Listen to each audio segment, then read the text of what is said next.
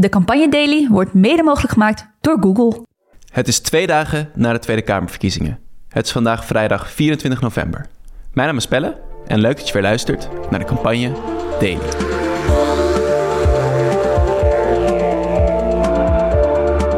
Als de wereld vergaat, ga ik naar Nederland, want daar gebeurt alles 50 jaar later.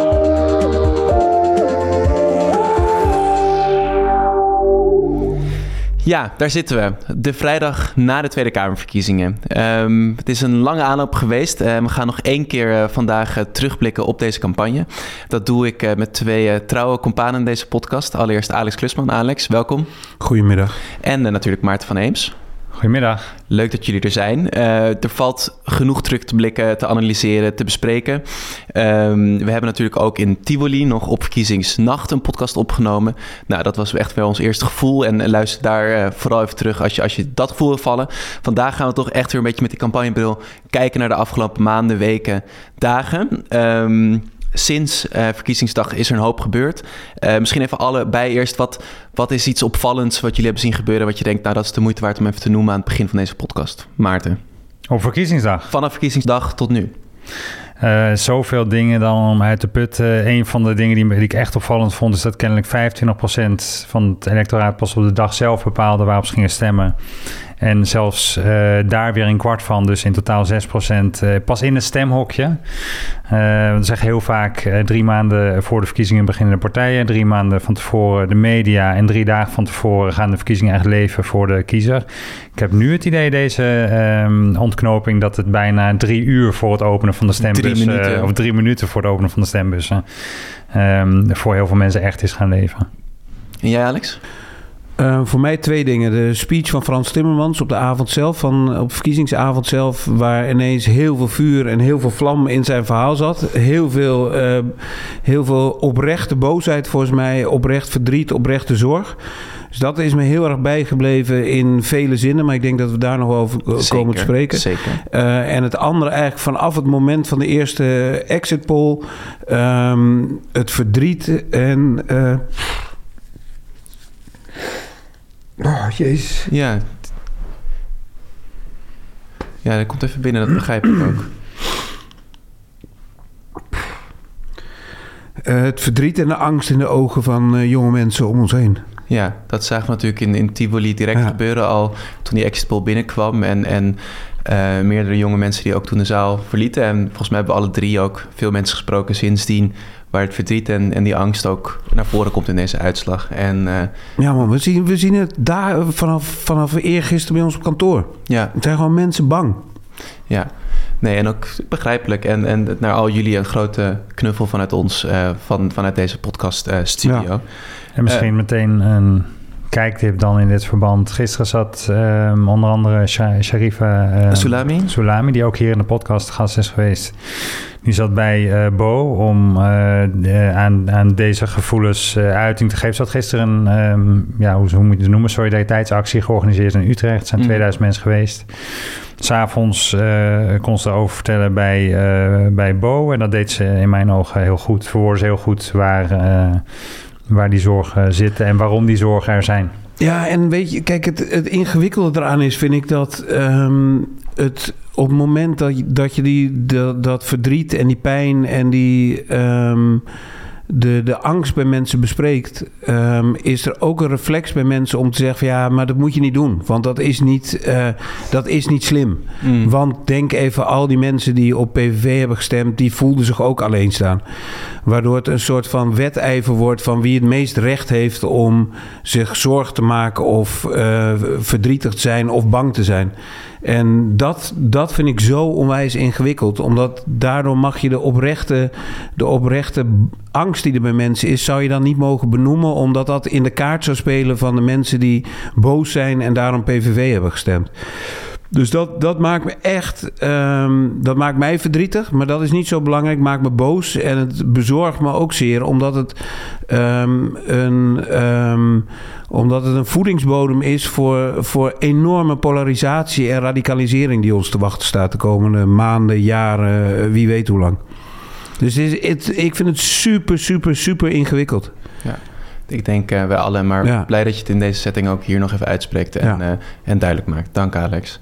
Ehm, ja, een beetje harde brug. Maar zoals gezegd, we gaan ook even terugblikken op de afgelopen campagne. We kijken allereerst even hoe het er nu voor staat. Het is de vrijdag na de verkiezingen. Ehm, alle lijsttrekkers zijn vandaag uh, bijeengekomen. Uh, op uitnodiging van Kamervoorzitter Vera Bergkamp. Uh, ja, nog niet bijeen. Hè? Ze zijn bij haar langs Bij haar langs geweest, ja. zo zeg je het goed inderdaad. Nu, ja. Om inderdaad te bespreken wat, wat deze uitslag wat hun betreft betekent. En ook gelijk om te bespreken hoe nu verder. vandaag is echt de formatie periode begonnen. Uh, allereerst moest er uh, ingestemd worden met een verkenner. Uh, de Tweede Kamer is sinds het aantreden van Willem-Alexander tien jaar geleden, ruim tien jaar geleden, aan zet. En de verschillende lijsttrekkers hebben ingestemd op Denk en Stefan van Baarle na met de verkenner die door de PVV is voorgesteld. Dat is Gom van Strien. PVV-senator zit al ruim tien jaar in de Eerste Kamer voor de PVV misschien ook wel bekend bij sommigen van jullie als um, algemeen directeur van trekhaakcentrum.nl. Dat was wel en ook een Limburger. Hè? Het, is, uh, het zijn de verkiezingen van de Limburgers. Ja, uh, we zullen zijn hele cv ook even in de show notes zetten. Uh, Gon van Stiem is de man die de komende tijd, of in ieder geval die eerste periode van de formatie aan zet zal zijn. Met verschillende partijleiders zal spreken en een advies zal uitbrengen uiteindelijk aan de Tweede Kamer. Ehm, ja, eigenlijk sinds verkiezingsnacht is dat spel een beetje op te wagen. Hè? Wie met wie. Um, ja, welke, welke bewegingen hebben jullie daar gezien bij verschillende politieke partijen sinds verkiezingsnacht? Ja, heel veel. Echt heel veel. En weet je, terwijl we dit bespreken, uh, galmen de, de, woorden van Thomas van Neerbos in mijn, in mijn hoofd door. Die zegt van, het mag geen spel zijn. Ja, die was de gast, um, en het, de dag voor de verkiezingen. Ja, precies. Op, ja.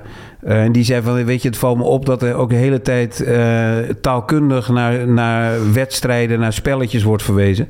Um, en eigenlijk is dat vanaf het moment dat de, de uitslag er is, uh, er is zie je dat ook. Het is een enorm gegogel met woorden, met we doen wel mee, we gedogen, we doen niet mee, maar misschien staat de deur toch nog wel op een kier.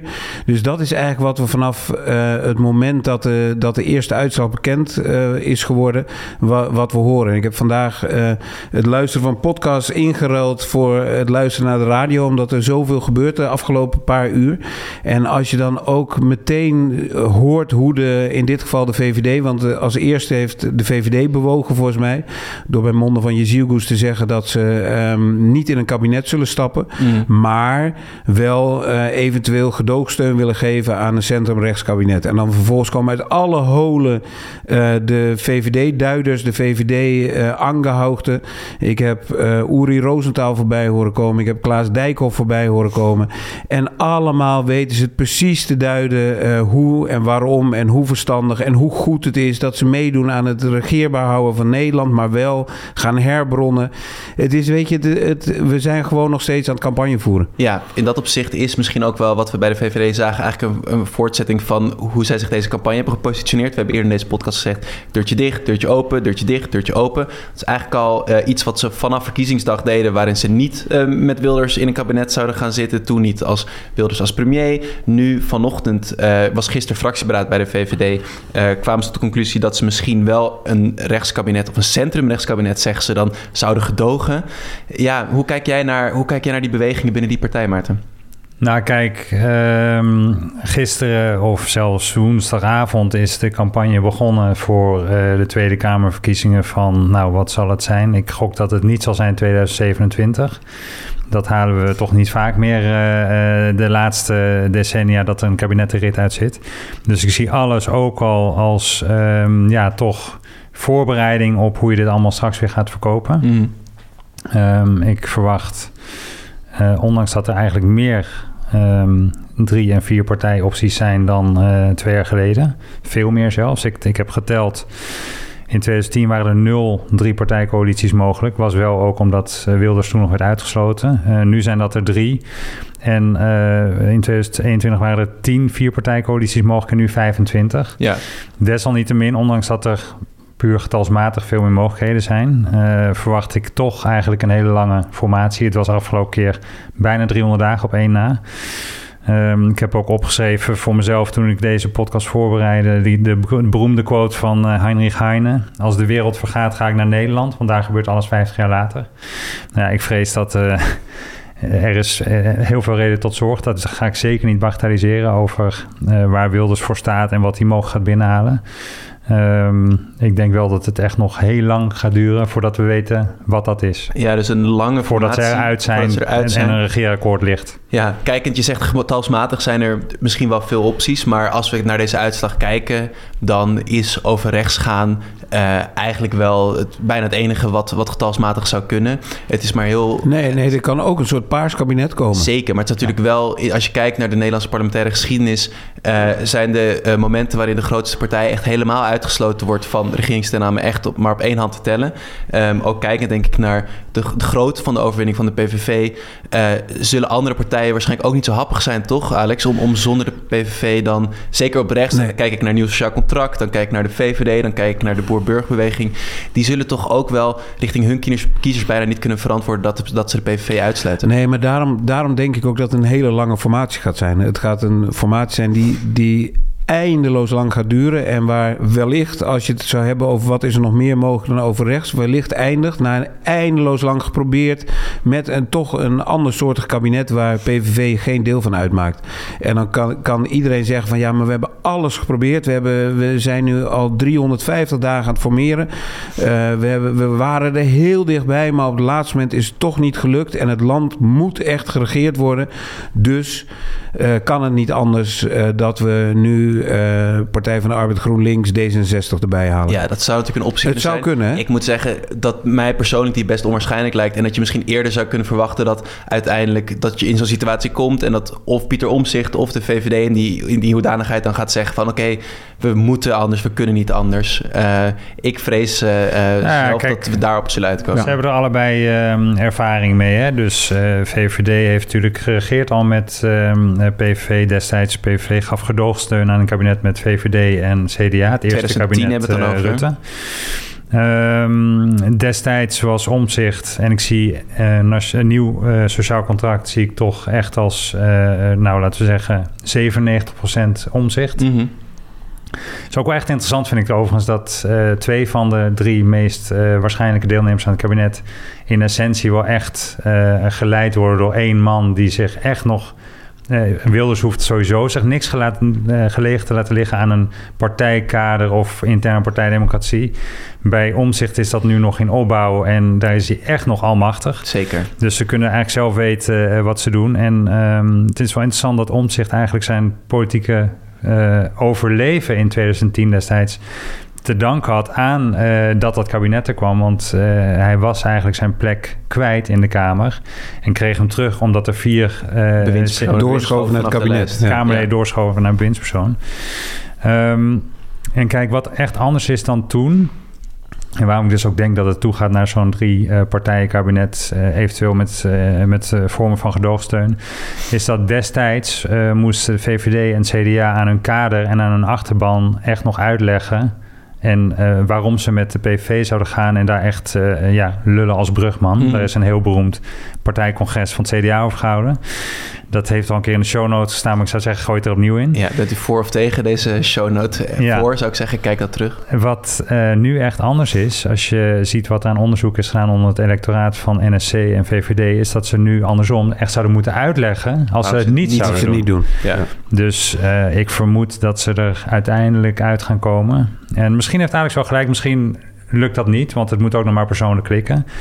En stel, er komt zo'n soort paarsachtige coalitie, dan, ehm, dan moet die coalitie echt kosten wat kost eh, aan elkaar beloven. We zitten deze rit uit, wat er ook gebeurt. Ja. Want anders... eh, ja, het is een recept voor een nog grotere nederlaag bij de Anders zijn volgende ze natuurlijk de architect van eh, een monsterzege...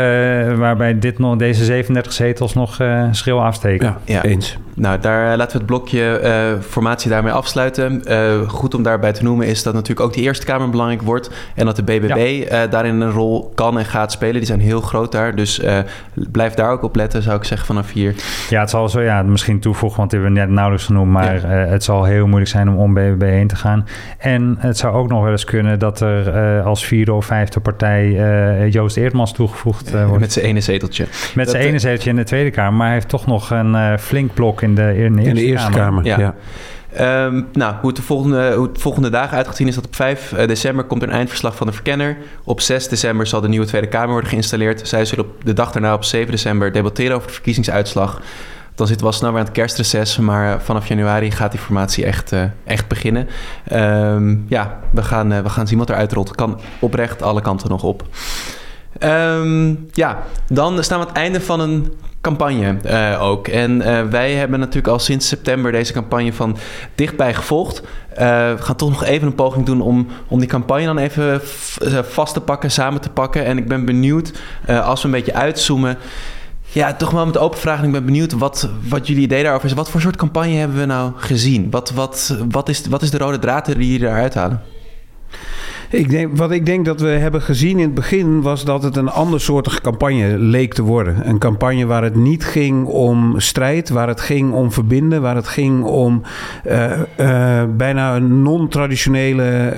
Um, non-traditionele activiteiten. Met als hoogtepunt, denk ik, het, het tweegesprek, uh, de dialoog tussen Timmermans en Omzicht.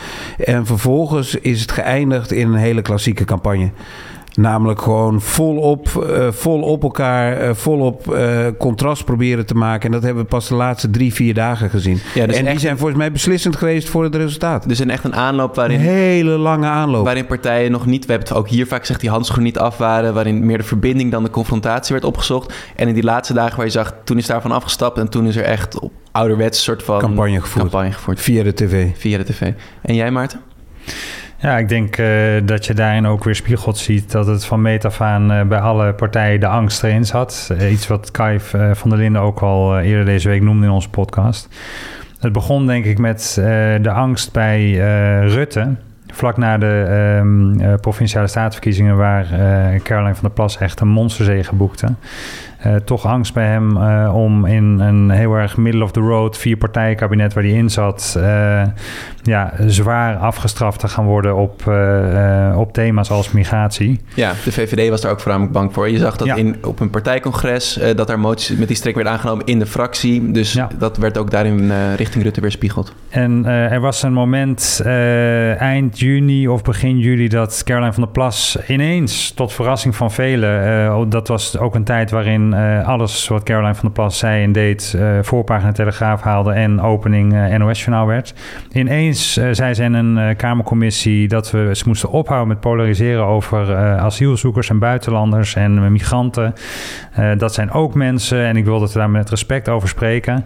Nou, het was nog geen. het was, de inkt van het verslag was nog niet droog, zeg maar. of Rutte en Co hadden besloten: oké, okay, uh, we gaan nu laten vallen op migratie. En we delen met, daarmee al de eerste klap aan, uh, aan Caroline uit. Ja, sowieso begon die campagne inderdaad. Ja. En, en, daarna, uh, als we dan kijken over, over die hele periode, wat... Nou ja, nog, ja? nog één toevoeging daaraan misschien. Uh, die, de campagne begon natuurlijk uh, met een nieuw woord waar iedereen van riep... dit wordt het woord van het jaar, bestaanszekerheid. Dat zijn we een beetje vergeten misschien wel. De eerste weken van de campagne dacht iedereen dat het alleen maar over bestaanszekerheid zou gaan. Mm -hmm. Ja, ik dus, zou zeggen na één of twee weken, ja. Ja, en uiteindelijk is dat hele bestaanszekerheid wegge, wegge, wegge, gevlogen. gevlogen. En is er één. Ja, en weggekocht. is. In de algemene beschouwing. Het is weggekocht. Ja. Met incidentele gelden, toch uh, niet die accijnsverhoging op benzine. Gewoon uh, met een paar vakkundige ingrepen die op de lange termijn niet doorgaan en dus ook weinig kosten. Is er uit al die groeifondsen en zo heeft de VVD het gewoon weggekocht. Ja, dus uiteindelijk ging het inderdaad minder dan gedacht in die beslissende fase over bestaanszekerheid. Verschillende partijen definieerden dat anders. Daar hebben we het ook in deze podcast uitgebreid over gehad. Maar uiteindelijk zagen we in die laatste weken dat toch één, die premiersvraag natuurlijk nadrukkelijker op tafel kwam liggen. Waar Pieter Omzicht denk ik uiteindelijk ook veel last van heeft gehad. Die twijfel. We dachten eerst, het is allemaal slim, slim dat hij het uitstelt. Maar uiteindelijk heeft dat hem denk ik toch uh, in die laatste fase veel zetels gekost. En uh, migratie kwam nadrukkelijker uh, op de agenda te ja. staan. Als we dan even die hele campagne bekijken. Jullie noemden al een aantal momenten, maar wat zijn nog meer momenten die jullie bij wijze van spreken over een jaar denken van ja, dat was nou echt een moment in de campagne waar die een andere kant op ging? De pijlers, Maurice de Hond. Maurice ja? de Hond is een van de echte momenten geweest. Die als eerste ineens een sprong van vijf zetels van, uh, van Wilders heeft benoemd. Ja, dan hebben we het over het laatste weekend laatste, voor de verkiezingen. Toen na het, met een peiling. Na het SBS6-debat. Um, dat was echt een moment die voor enorm veel uh, uh, beweging heeft gezorgd. Um, en misschien zelfs ook nog het moment daarvoor het SBS6-debat zelf... waarin Wilders um, niet eens boven zich uitsteeg. Wilders was gewoon stabiel goed zoals hij dat altijd in campagnes is. en daar liet hij zien dat hij echt echt een factor was om rekening mee te houden. Ehm, en vervolgens kreeg je daar de hele positieve peiling van Maurice de Hond overheen. En toen konden de andere pijlers niet achterblijven. En toen zijn de pijlers eh, onderdeel van de campagne geworden. Ja, Die waren niet meer weg te slaan van de, van de talkshowtafels, van de analyses na afloop van debatten. Het werd wachten op de volgende peiling. Zeker, en dat is natuurlijk altijd een beetje discussie, de kip en het ei verhaal. Wie Ja. beïnvloedt wie, de kiezers de pijlers of de pijlers de kiezers? Ik denk dat we wel zagen dat, zeker in het laatste weekend... en waar dat nou aan heeft gelegen, dat, dat de PVV op stoom kwam. Hè? En dat we eigenlijk soort van richting verkiezingsdag... we hebben het steeds gehad over strategisch stemmen, ja of nee... maar dat heel veel kiezers daardoor ook strategisch zijn gaan stemmen op de PVV.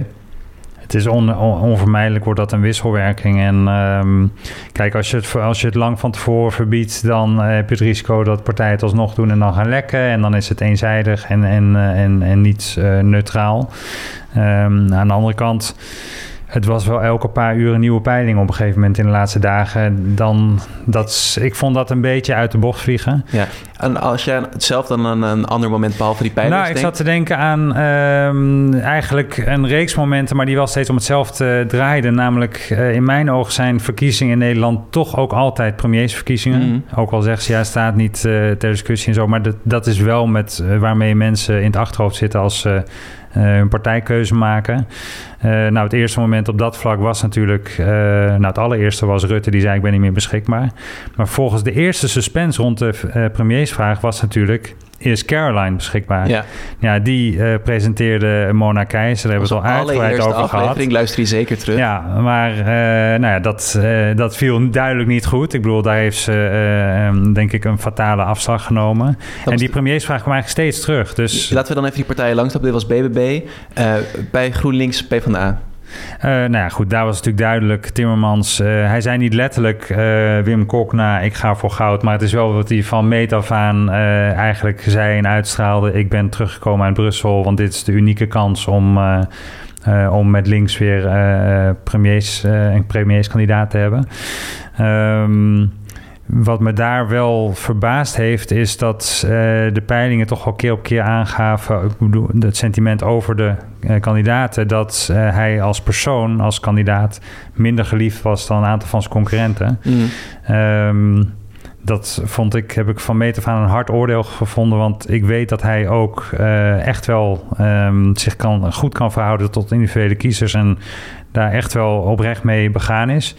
Dat is kennelijk eh, eh, de afgelopen jaren niet goed overgekomen. En dat vertaalde zich dus ook in eh, slechte waardering. Hij kreeg op een gegeven moment 33% waardering als potentiële premier. Terwijl Omtzigt eh, op 58% stond. Het sentiment is heel sterk gebleven. Dat sentiment is heel Echt heel sterk sterk. gebleven. Daar heb je dan mee te dealen.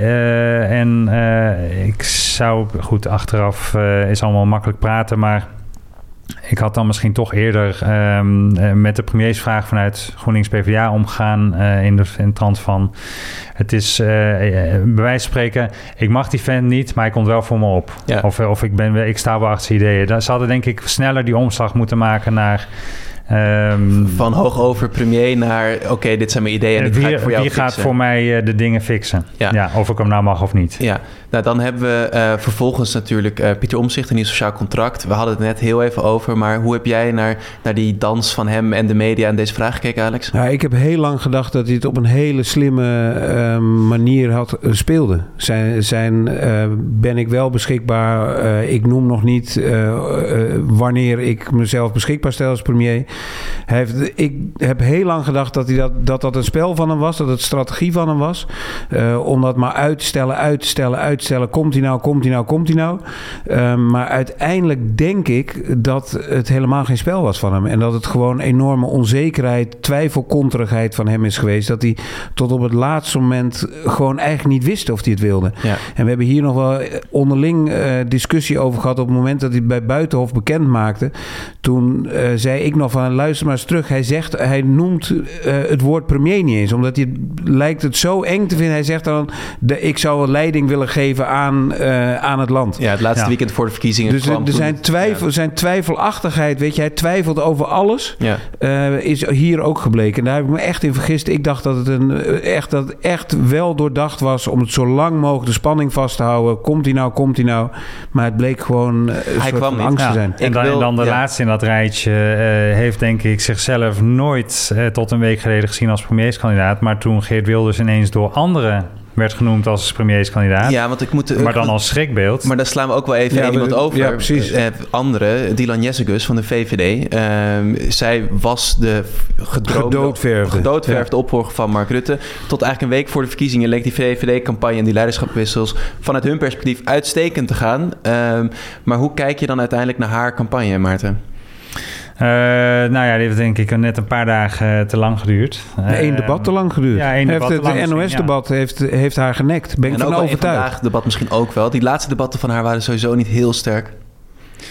Ja, ik denk eh, dat je juist in die debatten ook eh, gaat wegen op eh, wat voor leider staat daar, hoe blijft hij overeind tegenover de anderen. En daar zit dan denk ik ook bewust of onbewust heel veel projectie in. Hoe, hoe blijft hij straks overeind als leider van dit land tegenover andere regeringsleiders. Daar heeft ze denk ik niet eh, de beste beurten gemaakt. Overigens, ik heb ze allemaal gekeken. Ik dacht zelf niet, eh, het is nu einde verhaal voor haar. Eh, het was simpelweg ook geen eclatante overwinning. Ehm, ergens vind ik het, ik vind het wel jammer. Ik had het liefst eh, gehad dat er misschien nog veel meer vrouwelijke kandidaten waren. En dan misschien eentje van een andere kleur premier was geworden. Maar ik vind het wel jammer dat er weer eh, een eh, kans eh, lijkt verkeken. Want wie weet loopt de formatie op een hele wonderlijke manier erop uit dat ze het alsnog hoort. Maar ik vind het jammer dat erop lijkt dat de kans op een vrouwelijke premier weer voor een aantal jaar verkeken is. Ja, ehm, nou ja, ook door, mede door eh, van de VVD en Dylan Jessicus het open en eh, dicht en open en eh, dicht zetten, werd inderdaad diegene die het lijkt te gaan worden nu, Geert Wilders opeens, ook een alternatief. Hè? Hoe Ja, kijk je naar nog, die hele... he- Ja? nog heel even over Dylan. Nou, als je ziet hoe wij er ook naast hebben gezeten. In de, in de laatste week zaten we hier met Kai van der Linden. Mhm. Echt een, zou ik willen zeggen, een kenner op het gebied van politieke campagnes. Die hier ook zegt, wat we hier zien is een perfecte, een perfecte machtsoverdracht. Ja. Weet je, hij haalde de voorbeelden van Kok en Melkert, van, eh, van, van Lubbers en Brinkman aan. Hoe dat allemaal mis is gegaan. En zijn analyse was ook, kijk hoe de VVD, hoe perfect ze dit gedaan hebben. Wij, ik heb het zelf gezegd, Dylan, de gedoodverfde premier, die wordt premier. Ja, maar uiteindelijk bleek die onderstroom toch dan op verkiezingsdag sterker dan ze zelf hadden gepeld en gedacht. En misschien ook eh, ja, wat groot publiek lange tijd had gedacht. Hoe kijk je dan naar die, hoe die onderstroom dan uiteindelijk eh, ja, 37 zetels geland zijn bij Geert Wilders? Wat voor campagne heeft hij gedraaid? Hij, hij zei trots eh, gisteren in de eerste fractievergadering: Ik heb 0 euro campagnegeld uitgegeven en ik ben wel de grootste partij van Nederland geworden. Ja, omdat uiteindelijk denk ik eh, de andere partijen campagne voor hem gevoerd hebben. Kijk, VVD hebben we al uitgebreid geanalyseerd, maar die hebben natuurlijk door eh, het over migratie te laten gaan, wat echt zijn. bedoel, we hebben net nog weer een onderzoek, ik geloof dat het vandaag uitkwam. Eh, welke partij associeert u het meest met migratie? Ja, dan, eh, is, dan eindigt de PVV echt, eh, ik geloof, boven de 50% of dichtbij de 50%. En, en de andere partijen ook, eh, de VVD, eh, die komen niet aan de 10.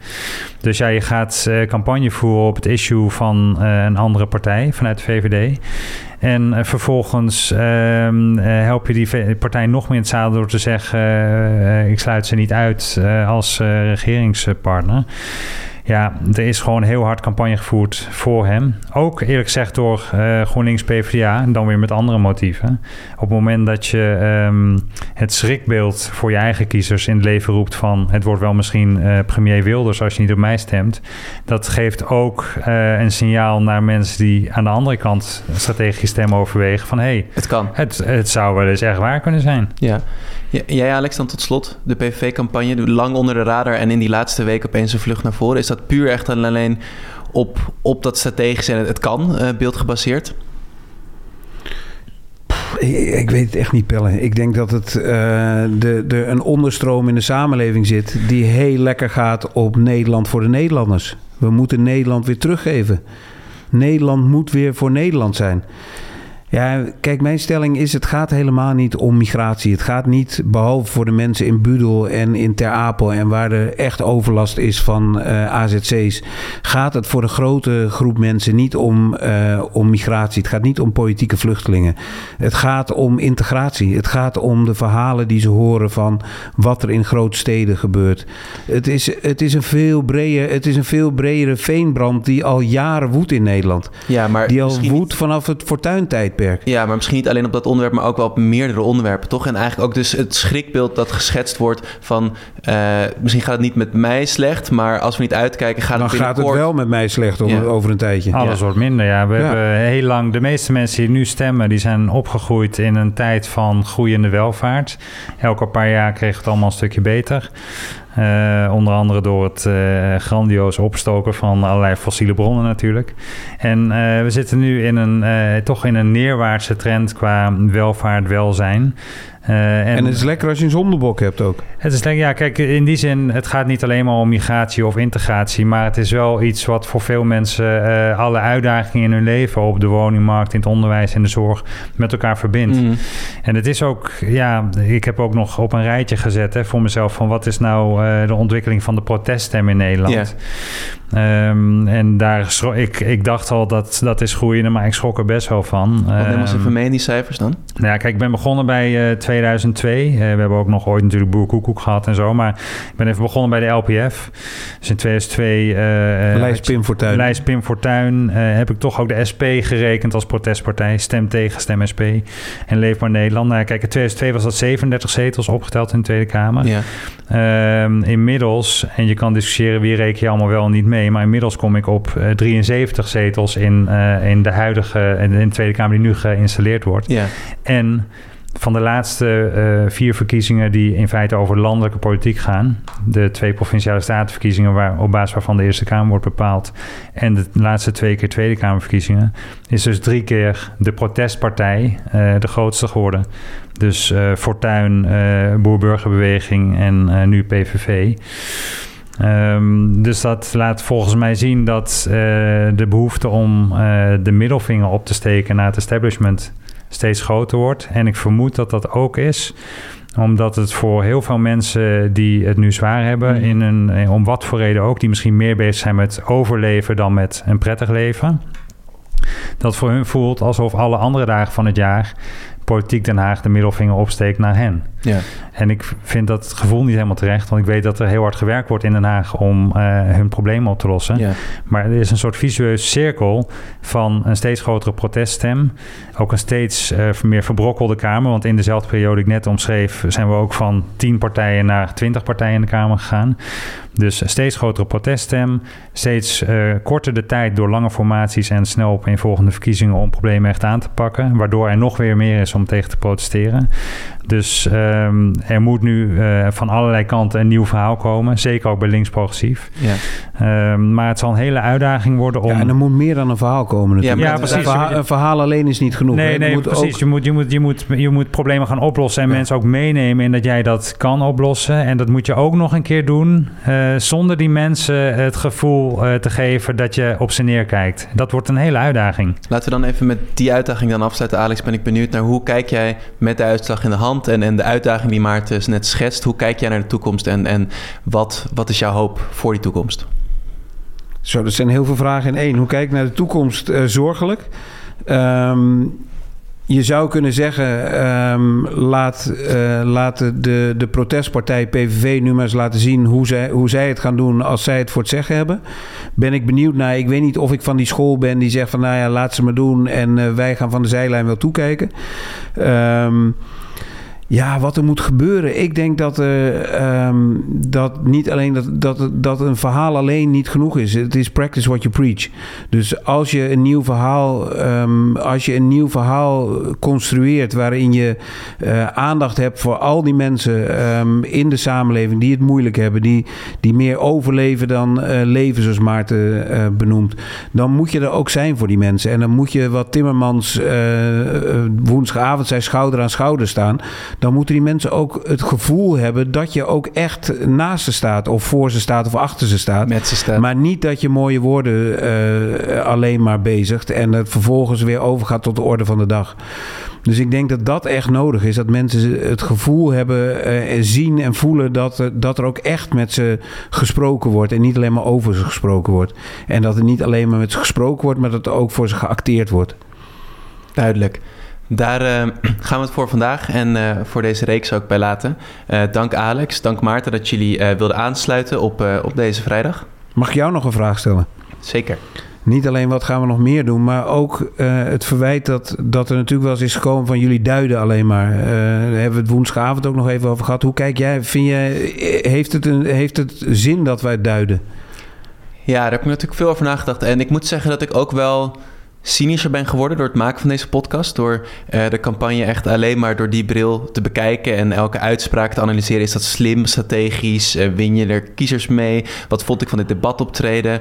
Uh, ik sluit me dat opzicht heel erg aan bij die woorden die Thomas van Eerbos hier in de podcast deed. Van het is ook echt een valkuil om alleen maar door, door het bril van het spel naar campagnes te kijken. En ik denk dat voor mij duidelijk, nog duidelijker is geworden dat politiek voor heel veel verschillende mensen ook gewoon verschillende dingen betekent. En dat het ook wel een privilege is om alleen maar naar politiek te kijken als een spel en met die bril hierop dingen te zeggen. Maar politiek raakt aan de kern en echt aan de bestaanszekerheid van mensen. En dat zag je ook, zag ik ook in Tivoli weer. Uh, de emoties die deze exit poll en de uiteindelijke uitslag bij mensen opriep, die gingen echt door merg en benen. En ik was heel blij uh, met het laatste gesprek wat we in Tivoli zelf voerden met, door, uh, door collega Lin. Echt uitstekend en fantastisch. Hij vond je echt de juiste woorden daar geleid. Samen met Devika Partiman, Isabel Rade en Tarim Ramjan.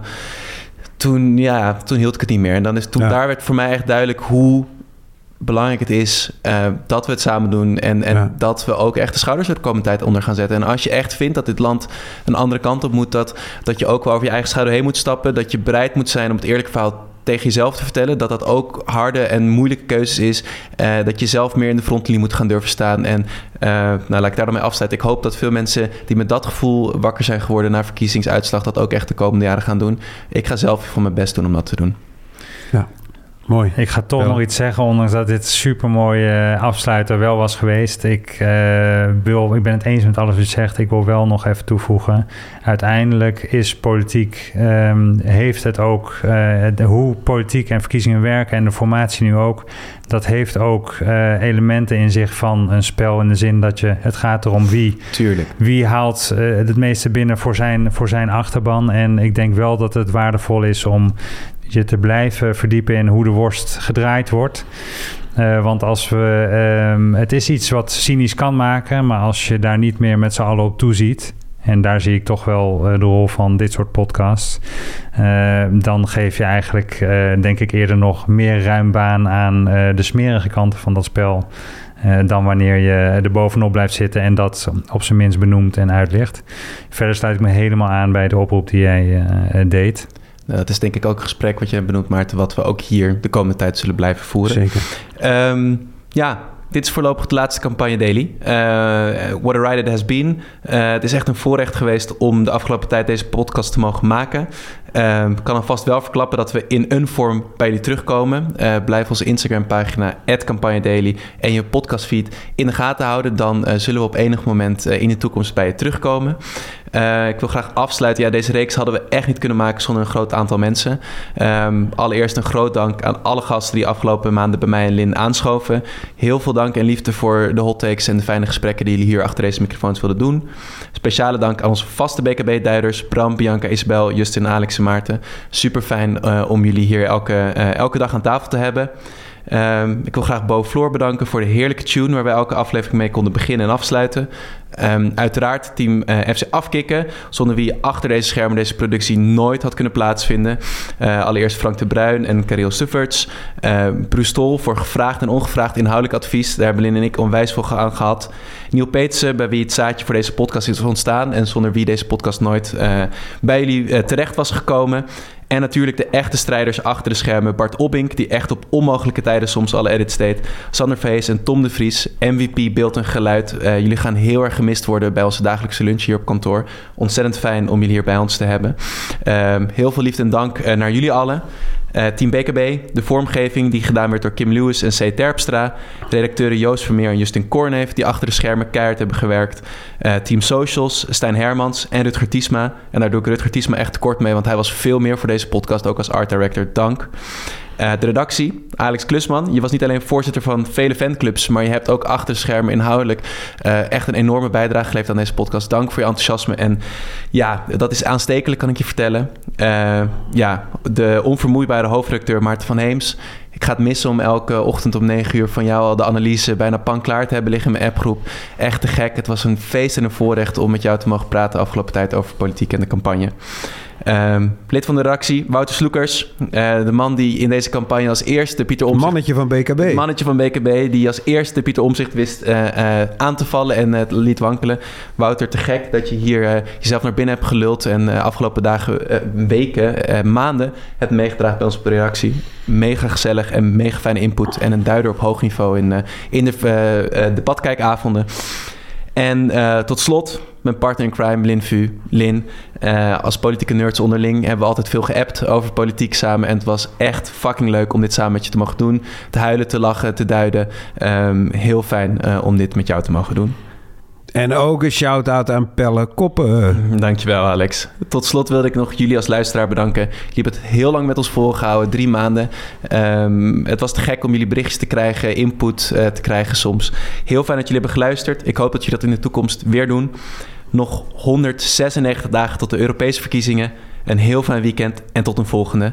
Dit was de campagne Daily.